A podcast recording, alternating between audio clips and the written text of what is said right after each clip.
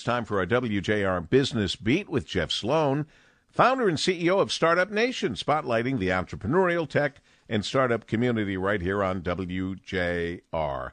Good morning, Jeff. Good morning, Paul. Today's Business Beat is presented by our good friends at Kapnick Insurance.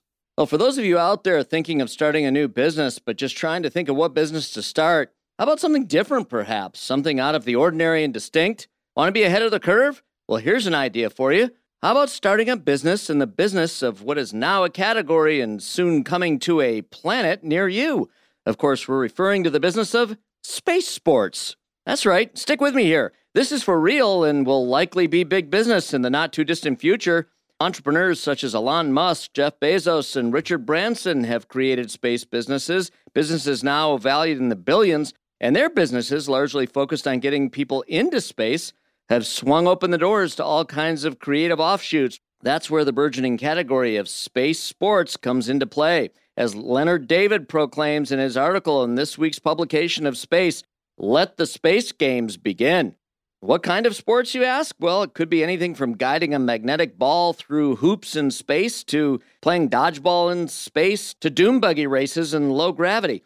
And the athletes who will play these games, well, they're known, of course, as astroletes. Individuals with the core skills of an astronaut and the spirit of an athlete. Now, Space Games Federation founder Linda Reinstein told Space.com our focal points are entertainment, engagement, and education. Where will these events take place? Well, how about on the moon or on Mars, for example, says Reinstein. These will be the playing fields of tomorrow. She even points out that eager fans will be able to watch broadcasts of the games as they're played live albeit maybe with a few seconds delay to reach the earth, of course, but broadcasting means sponsors and big business. And now you get the idea.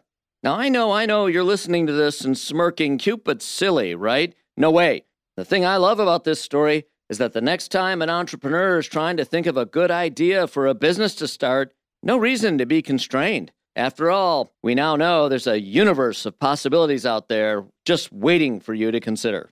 I'm Jeff Sloan, founder and CEO of StartupNation.com, and that's today's Business Beat brought to you by Dell Technologies on the great voice of the Great Lakes, WJR.